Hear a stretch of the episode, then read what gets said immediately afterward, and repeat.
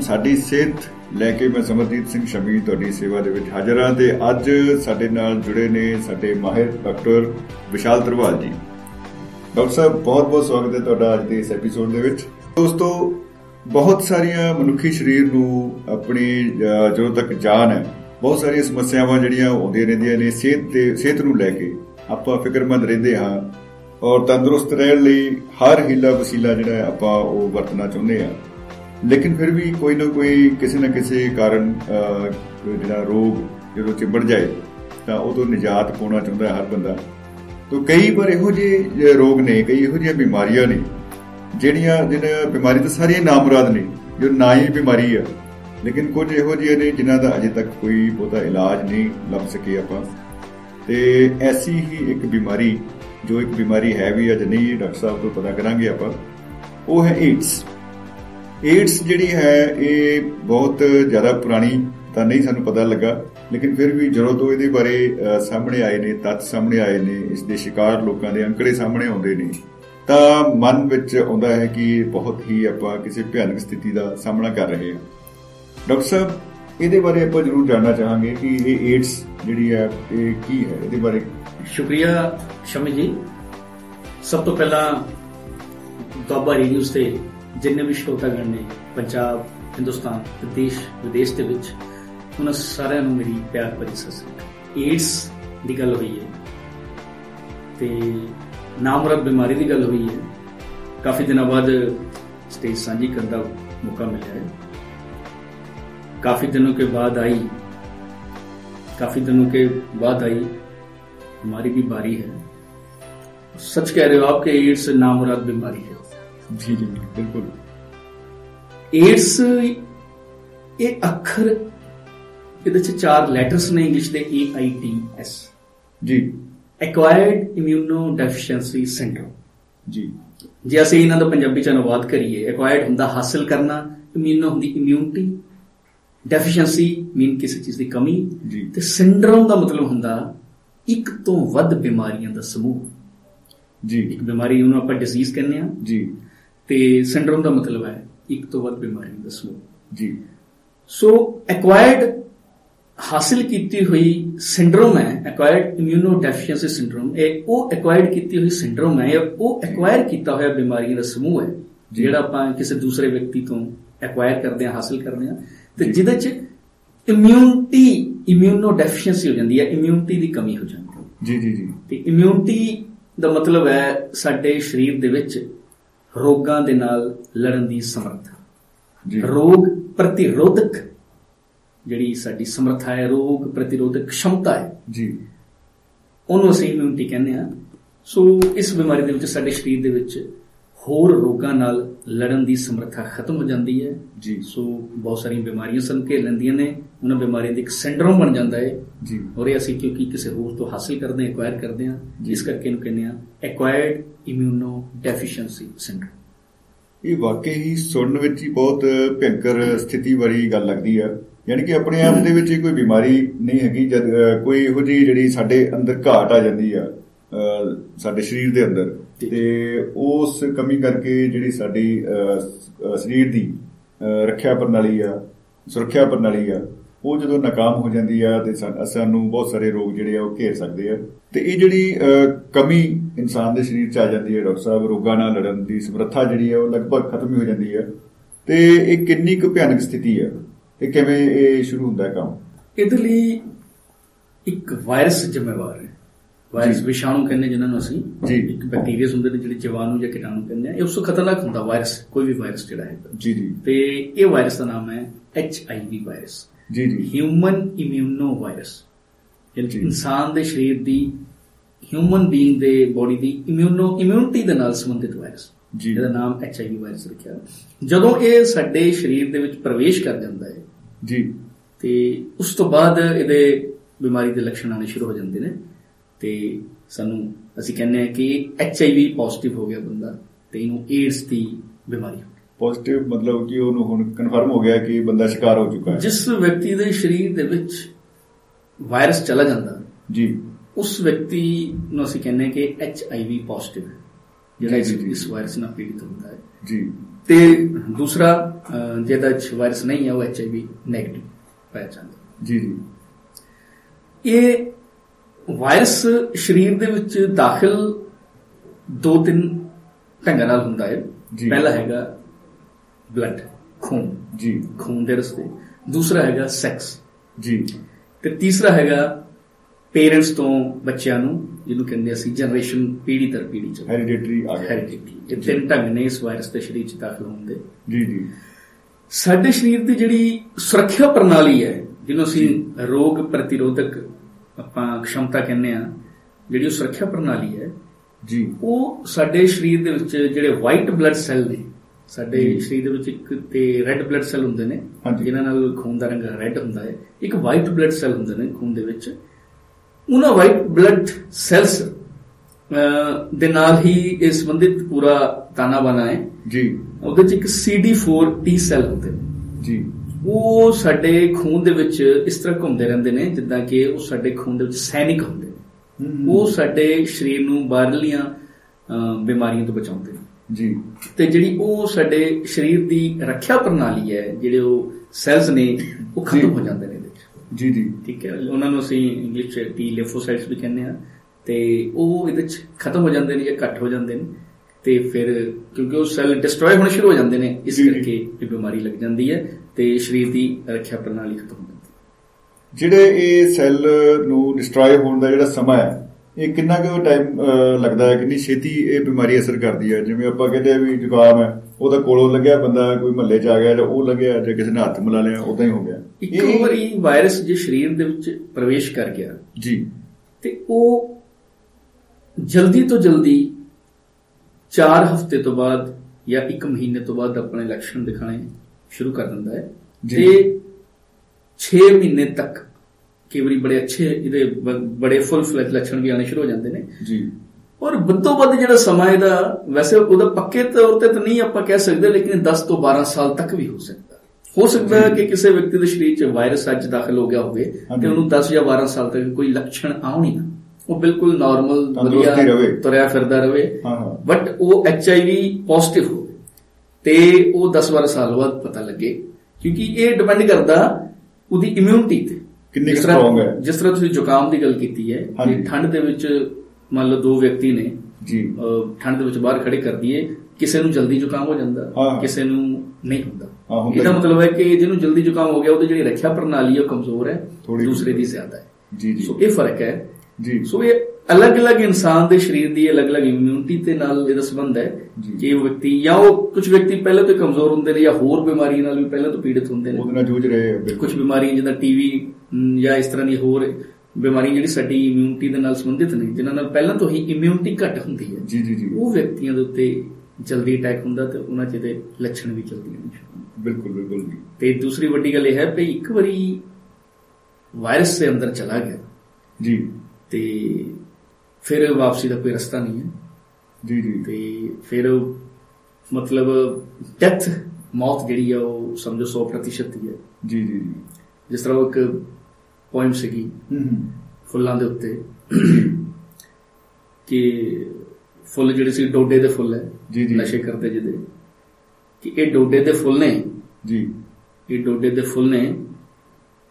ਇਹਨਾਂ ਕੋਲ ਸੋਚ ਕੇ ਜਾਈ ਫਿਰ ਪਿੱਛੇ ਮੁੜਨ ਨੂੰ ਰਾਹ ਨਹੀਂ ਲੱਭਣਾ ਜਿਹੜਾ ਹੱਥ ਵੇਖ ਕੇ ਲਈ ਆਹਾ ਤੇ।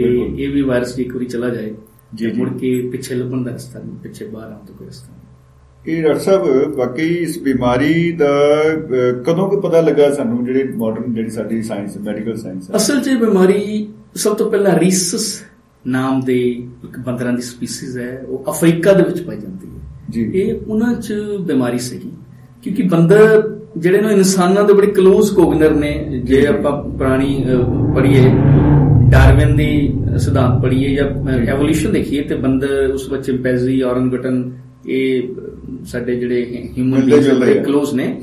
ਤੇ ਇਸ ਕਰਕੇ ਉਹਨਾਂ ਬੰਦਰਾਂ 'ਚ ਬਿਮਾਰੀ ਪਾਈ ਜਾਂਦੀ ਸੀ। ਉਸ ਤੋਂ ਬਾਅਦ ਇਹ ਅਮਰੀਕਾ 'ਚ ਪਹੁੰਚੀ ਜਿਹਨੂੰ ਅਸੀਂ ਕਹਿੰਦੇ ਆ ਕਿ ਪੱਛਮੀ ਦੇਸ਼ਾਂ 'ਚ ਪਹੁੰਚੀ ਵੈਸਟਰਨ ਕੰਟਰੀਜ਼ 'ਚ। ਜੀ। ਤੇ 1981-82 'ਚ ਅਮਰੀਕਾ 'ਚ ਪਾਈ ਗਈ ਸੀ ਪਹਿਲੀ ਵਾਰੀ। ਫਿਰ। ਉਸ ਤੋਂ ਬਾਅਦ ਹਿੰਦੁਸਤਾਨ ਚ ਪਹੁੰਚੀ ਹਿੰਦੁਸਤਾਨ ਚ 86 ਦੇ ਵਿੱਚ 86 ਦੇ ਲਾਗੇ ਛਾਗੇ ਸਾਊਥ ਇੰਡੀਆ ਦੇ ਵਿੱਚ ਜੀ ਮਦਰਾਸ ਜਿਹਦਾ ਕਿ ਹੁਣ ਮੌਜੂਦਾ ਨਾਮ ਚੇਨਈ ਹੈ ਹਾਂਜੀ ਹਾਂਜੀ ਉੱਥੇ ਇੱਕ ਪ੍ਰੋਫੈਸ਼ਨਲ ਸੈਕਸ ਵਰਕਰ ਉਹਦੇ। ਵਿੱਚ ਪਈ ਗਈ ਉਸ ਤੋਂ ਬਾਅਦ ਹੌਲੀ ਹੌਲੀ ਫਿਰ ਆਪਣੇ ਉੱਤਰੀ ਭਾਰਤ ਚ ਪੰਜਾਬ ਹਿਮਾਚਲ ਚ 1991 92 ਵਿੱਚ। ਫੈਲੀ ਤੇ ਪਰ ਹੁਣ ਸਥਿਤੀ ਇਹ ਹੈ ਕਿ ਜਿਹੜੇ ਤਾਂ ਪੱਛਮੀ ਦੇਸ਼ ਨੇ ਉਹ ਸਾਡੇ ਨਾਲੋਂ ਜ਼ਿਆਦਾ ਜਾਗਰੂਕ ਨੇ ਸਾਡੇ। ਨਾਲੋਂ ਜ਼ਿਆਦਾ ਐਡਵਾਂਸ ਨੇ ਉਹਨਾਂ ਨੇ ਇਹਦੇ ਤੇ ਕੰਟਰੋਲ ਕਰ ਲਿਆ। ਜਦ ਕਿ ਸਾਡਾ ਹਿੰਦੁਸਤਾਨ ਜਿਹੜਾ ਉਹ ਇਹਦੇ ਚ ਪਿਛੜ ਗਿਆ। ਜੀ ਜੀ ਜੀ।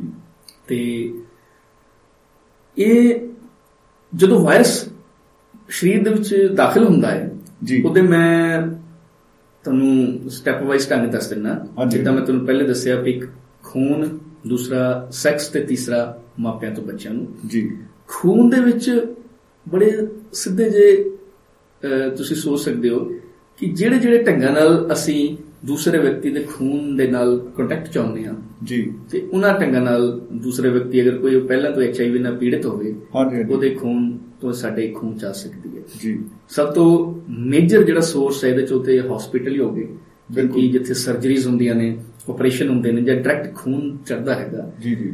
ਉਹ ਉੱਥੇ ਬੜਾ ਕਾਮਨ ਜਿਹਾ ਚਾਂਸ ਹੈ ਜਾਂ ਟੀਕੇ ਲਗਾਏ ਜਾਂਦੇ ਨੇ।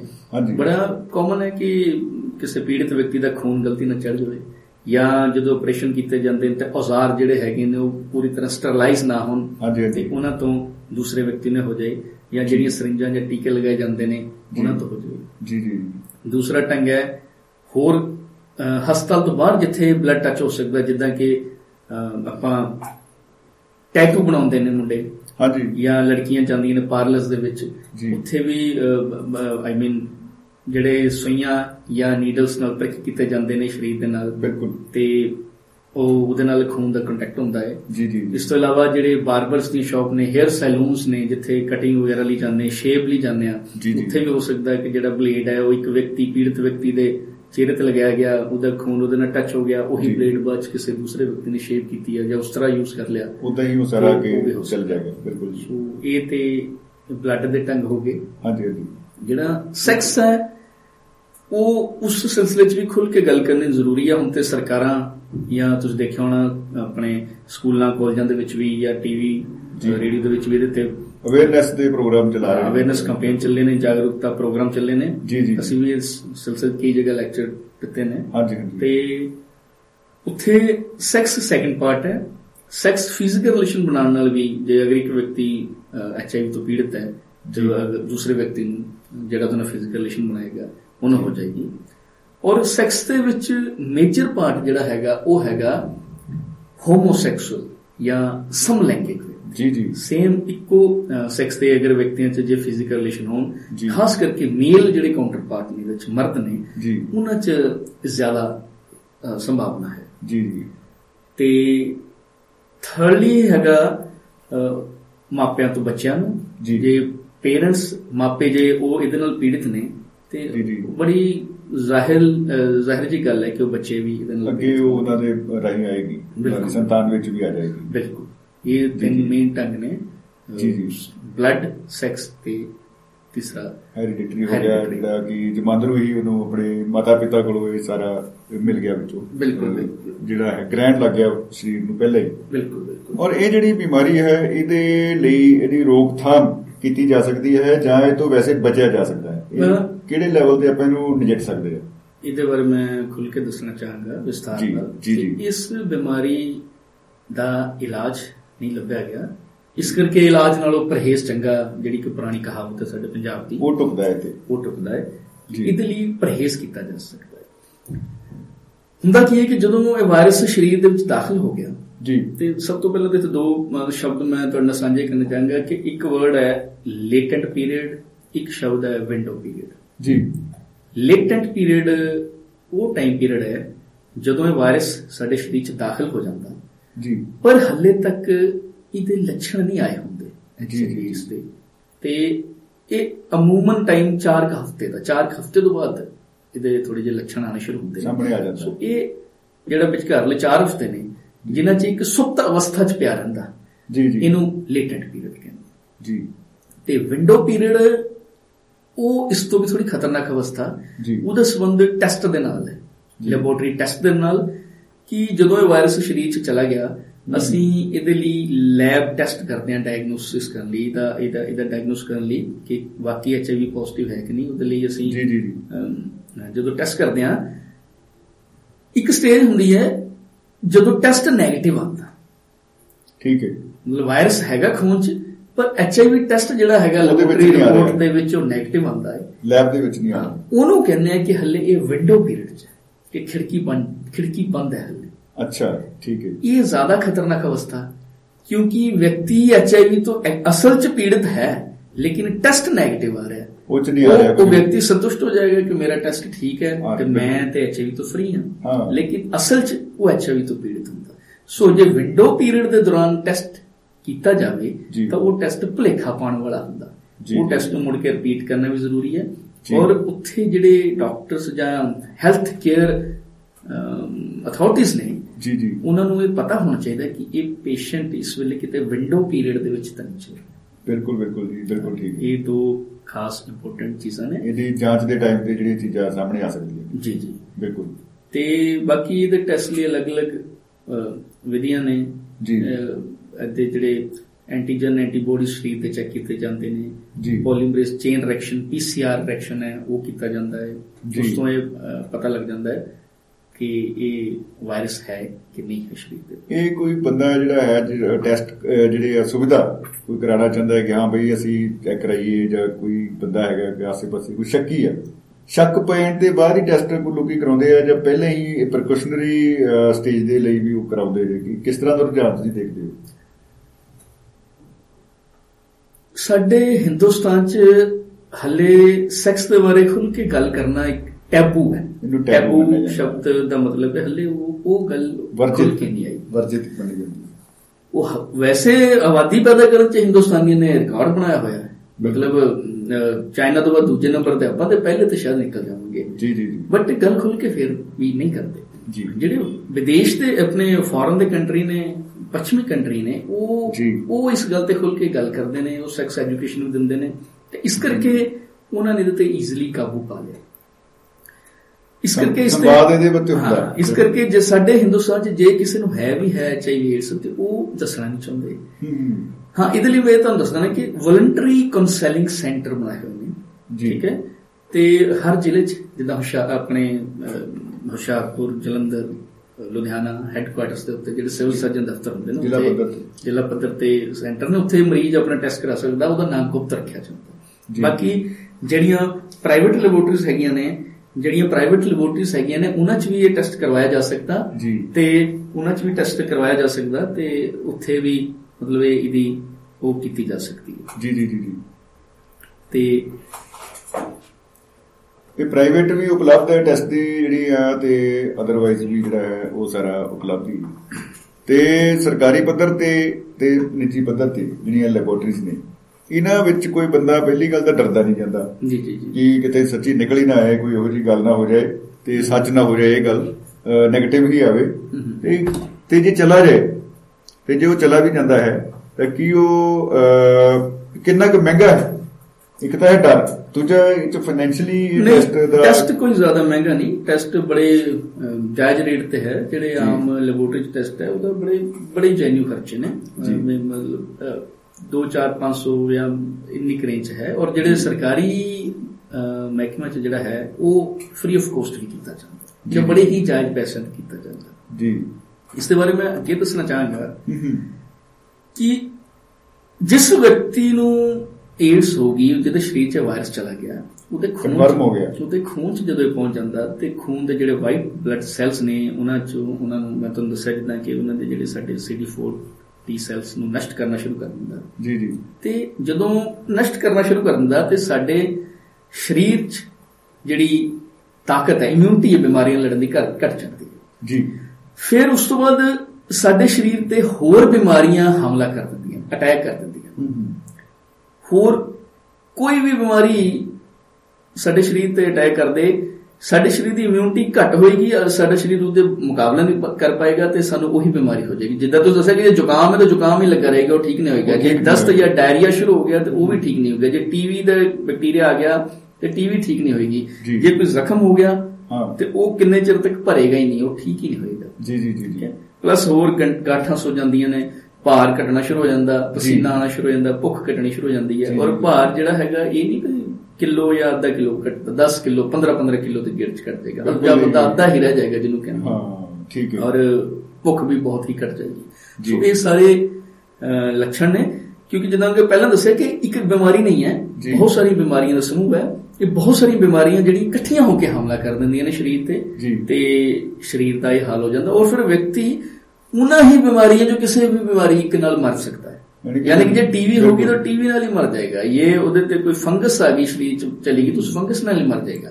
ਮਤਲਬ ਏਡਸ ਆਪਣੇ ਆਪ ਚ ਬਿਮਾਰੀ ਨਹੀਂ ਹੈਗੀ ਇੰਨੀ ਇਹ ਮਤਲਬ ਹੋਰ ਬਿਮਾਰੀਆਂ ਨੂੰ ਆਮੰਤਰਿਤ ਕਰਦੀ ਹੈ ਸਰੀਰ ਤੇ ਅਟੈਕ ਕਰਨ ਲਈ। ਤੇ ਵਿਅਕਤੀ ਦੂਸਰੀ ਬਿਮਾਰੀਆਂ ਦਾ ਸਾਹਮਣਾ ਨਹੀਂ ਕਰ ਸਕਦਾ ਇਸ ਕਰਕੇ ਉਹਦੀ ਡੈਥ ਹੋ ਜਾਂਦੀ ਬਿਮਾਰੀਆਂ ਦਾ ਘਰ ਕਹਿ ਸਕਦੇ ਹਾਂ ਕਿ ਉਹ ਇਹਦੇ ਵਿੱਚ ਫਿਰ ਇੱਕ ਵਸੀਬਾ ਇੱਕ ਵਾਰੀ ਕਰ ਲਿਆ ਇਸ ਘਰ 'ਚ ਤੇ ਮੁੜ ਕੇ ਨਹੀਂ ਉਹ ਛੱਡਦੀ ਤੇ ਉਹਨੂੰ ਮਰੀਜ਼ ਨੂੰ ਜਿਹੜਾ ਆਪਣੀ ਜਾਨ ਦੇ ਕੇ ਹੀ ਤੋਂ ਛੁਟਕਾਰਾ ਮਿਲਦਾ ਹੈ।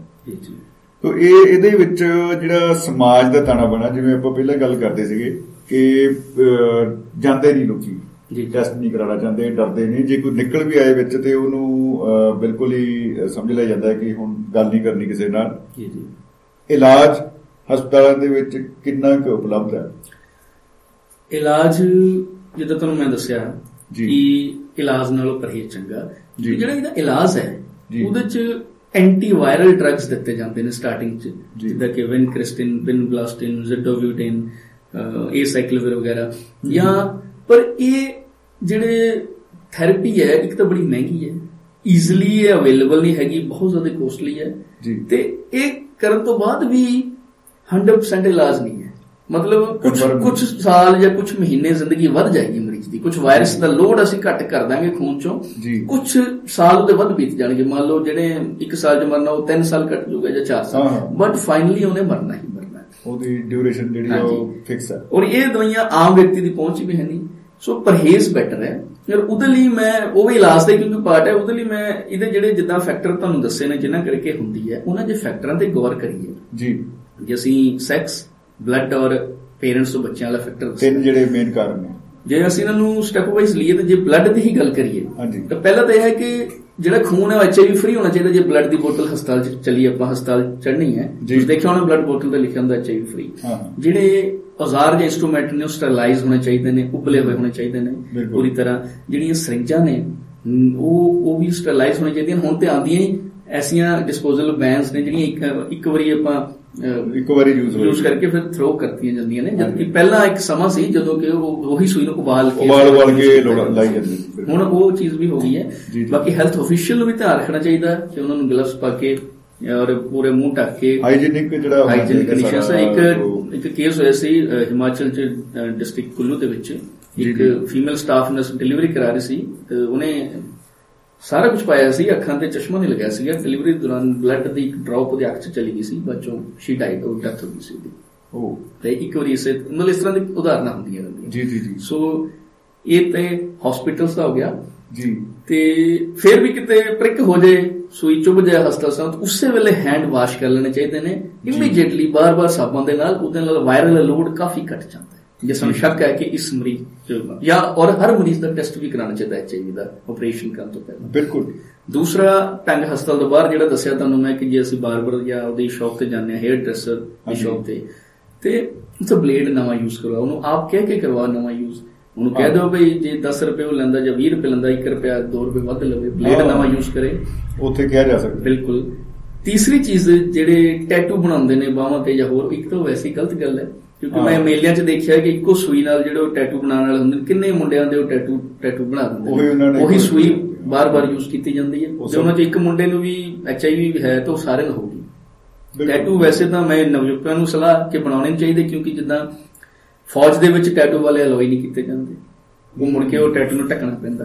ਦੂਸਰੀ ਗੱਲ ਮਤਲਬ ਜੇ ਐਚਆਈਵੀ ਹੋ ਜਾਏ ਤਾਂ ਫਿਰ ਮਾੜੀ ਗੱਲ ਹੈ। ਲੜਕੀਆਂ ਦਾ ਵੀ ਇਦਾਂ ਹੀ ਹੈ। ਲੜਕੀਆਂ ਜਦੋਂ ਕੰਨ ਬਣਾਉਂਦੀਆਂ ਨੇ ਨੱਕ ਬਣਾਉਂਦੀਆਂ ਨੇ ਤੇ ਉਹ ਵੀ ਜਿਹੜੇ ਕਈ ਆਪਾਂ ਪਿੰਡਾਂ 'ਚ ਜਾਂ ਨੀਮ ਹਕੀਮਾਂ ਕੋਲ ਬਣਾਉਂਦੇ ਆ ਤੇ ਉਹ। ਸਟਰਲਾਈਜ਼ ਨਹੀਂ ਹੁੰਦਾ ਉਹ ਚੀਜ਼ ਸਟਰਲਾਈਜ਼ ਹੋਣੀ ਚਾਹੀਦੀ ਬਿਲਕੁਲ ਬਿਲਕੁਲ ਤੇ ਲਾਸਟ ਜਿਹੜੇ ਜਿਹੜੇ ਇੱਕ ਨਸ਼ੇ ਦੀਆਂ ਸੂਈਆਂ ਲਾਉਂਦੇ ਨੇ ਜਿੱਦਾਂ ਕਿ। ਪੰਜਾਬ 'ਚ ਪਿੱਛੇ ਚ।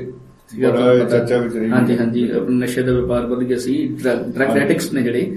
ਉਹ ਜਦੋਂ ਇੱਕ ਬੰਦਾ ਸੂਈ ਦੂਜੇ ਨੂੰ ਲਾਉਂਦਾ ਤੀਜੇ ਨੂੰ ਲਾਉਂਦਾ ਉਹੀ ਜਿੱਦਾਂ ਕਿ ਉਹ ਫਿਲਮ ਦੇਖਣੀ ਤੁਸੀਂ ਹਰੇ ਰਾਮ ਹਰੇ ਕ੍ਰਿਸ਼ਨ ਹੈ ਨਾ ਹਰੇ ਰਾਮ ਹਰੇ। ਗਾਣਾ ਹਰੇ ਰਾਮ ਹਰੇ। ਕ੍ਰਿਸ਼ਨ ਉਹੀ ਤੇ ਉਹ ਇੱਕ ਵਿਅਕਤੀ ਦੂਜੇ ਨੂੰ ਤੇ ਤੀਜੇ ਨੂੰ ਨਸ਼ਾ ਵੀ ਦੇ ਰਿਹਾ ਤੇ ਨਾਲ ਐਚਆਈਵੀ ਦੇ ਰਿਹਾ। ਸੋ। ਇਹ ਦੋਨੋਂ ਬਿਮਾਰੀਆਂ ਇੰਟਰਲਿੰਕਡ ਵੀ ਹੋ ਗਈਆਂ ਨਸ਼ਾ ਔਰ ਐਚਆਈਵੀ ਡਬਲ ਬਿਮਾਰੀ ਤਾਂ। ਨਸ਼ਾ ਵਧਾਵਾ ਦੇ ਰਹੇ ਹਾਂ। ਨਵਯੁਵਕਾਂ ਤੇ ਨਾਲ ਐਚਆਈਵੀ ਵੀ ਫੈਲਾ ਰਹੇ। ਬਿਲਕੁਲ। ਸੋ ਇਹ ਤਾਂ ਹੋ ਗਿਆ ਬਲੱਡ ਦੂਸਰਾ ਹੈਗਾ ਸੈਕਸ ਜੀ। ਸੈਕਸ ਚ ਮਲਟੀਪਲ ਪਾਰਟਨਰਸ ਨੇ ਜੇ ਇੱਕ ਤੋਂ ਵੱਧ ਵਿਅਕਤੀ ਨਾਲ ਸੰਬੰਧ ਹੈ। ਜੀ ਜੀ। ਇਹ ਅੱਜਕੱਲ ਦੇ ਹੁਣ ਜਿੱਦਾਂ ਯੋਕੇ ਜੋ ਸੰਬੰਧ ਵੀ ਕਾਮਨ ਹੋ ਗਏ ਨੇ।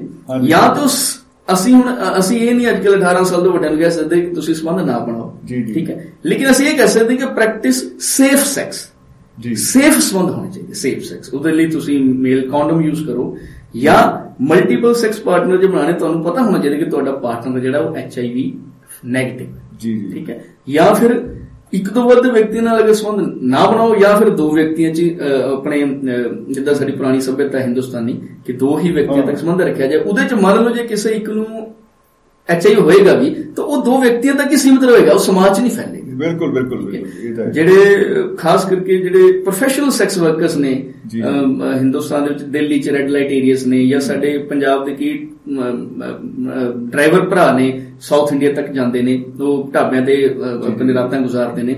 ਕਈ ਤਰ੍ਹਾਂ ਦੇ ਕੰਟੈਕਟ ਫੌਜੀ ਵੀਰ ਸਾਡੇ ਕਈ ਕਈ ਵਾਰੀ ਹੁੰਦਾ ਕਿ ਉਹ ਐਕਸਪੋਜ਼ਰ ਹੋ ਜਾਂਦਾ ਇਦਾਂ। ਤੇ ਜਦ ਤੱਕ ਉਹਨਾਂ ਨੂੰ ਨਹੀਂ ਪਤਾ ਦੂਸਰੇ ਵਿਅਕਤੀ ਦੀ ਬੈਕਗ੍ਰਾਉਂਡ ਬਾਰੇ ਕਿ ਉਹ ਐਚਆਈਵੀ ਪੀੜਤ ਨਹੀਂ ਤਦ ਤੱਕ ਜਾਂ ਤਾਂ ਸੰਬੰਧ ਨਾ ਬਣਾਓ ਜਾਂ ਸੇਫ ਸੰਬੰਧ ਬਣਾਓ ਜੇ ਤੁਸੀਂ ਕੰਡੋਮ ਵਗੈਰਾ ਦਾ ਯੂਜ਼ ਕਰੋ। ਜੀ ਜੀ ਜੀ ਔਰ ਤੀਸਰਾ ਹੋਮੋਸੈਕਸੁਅਲ ਜਿਹੜੇ ਸੰਬੰਧ ਦੱਸੇ ਨੇ ਤੁਹਾਨੂੰ ਉਹਨਾਂ 'ਚ ਤਿੰਨ ਗੁਣਾ ਜ਼ਿਆਦਾ ਸੰਭਾਵਨਾ ਹੈ ਤਾਂ ਹੋਮੋਸੈਕਸੁਅਲ ਜਾਂ ਸਮਲੈਂਗਿਕ ਸੰਬੰਧਾਂ ਤੋਂ ਬਚਿਆ ਜਾਵੇ?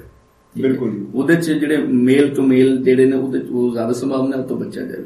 ਜੀ ਜੀ। ਇਹ ਹੋ ਗਿਆ ਬਲੱਡ ਤੋਂ ਬਾਅਦ ਸੈਕਸ ਤੇ ਤੀਸਰੀ ਲਾਸਟ ਚੀਜ਼ ਜਿਹੜੀ ਦੱਸੀ ਸੀ ਕਿ ਮਾਪਿਆਂ ਤੋਂ ਬੱਚਿਆਂ ਨੂੰ ਉਹ ਤੇ ਦੇਖੋ ਜੀ ਜਿਸ ਮਾਂ-ਬਾਪ ਨੂੰ ਪਤਾ ਕਿ ਮੈਂ ਐਚਆਈਵੀ ਤੋਂ ਪੀੜਿਤ ਹਾਂ ਉਹਨੂੰ ਤੇ ਨਵੀਂ ਜ਼ਿੰਦਗੀ ਨੂੰ ਪੈਦਾ ਕਰਨ ਦਾ ਹੱਕ ਹੀ ਉਹਨੂੰ ਤੇ ਕਿਸੇ ਨਵੀਂ ਜ਼ਿੰਦਗੀ ਨੂੰ ਪੈਦਾ ਕਰਨ ਤੋਂ ਪਹਿਲਾਂ ਐਚਆਈਵੀ ਦੇਣੀ।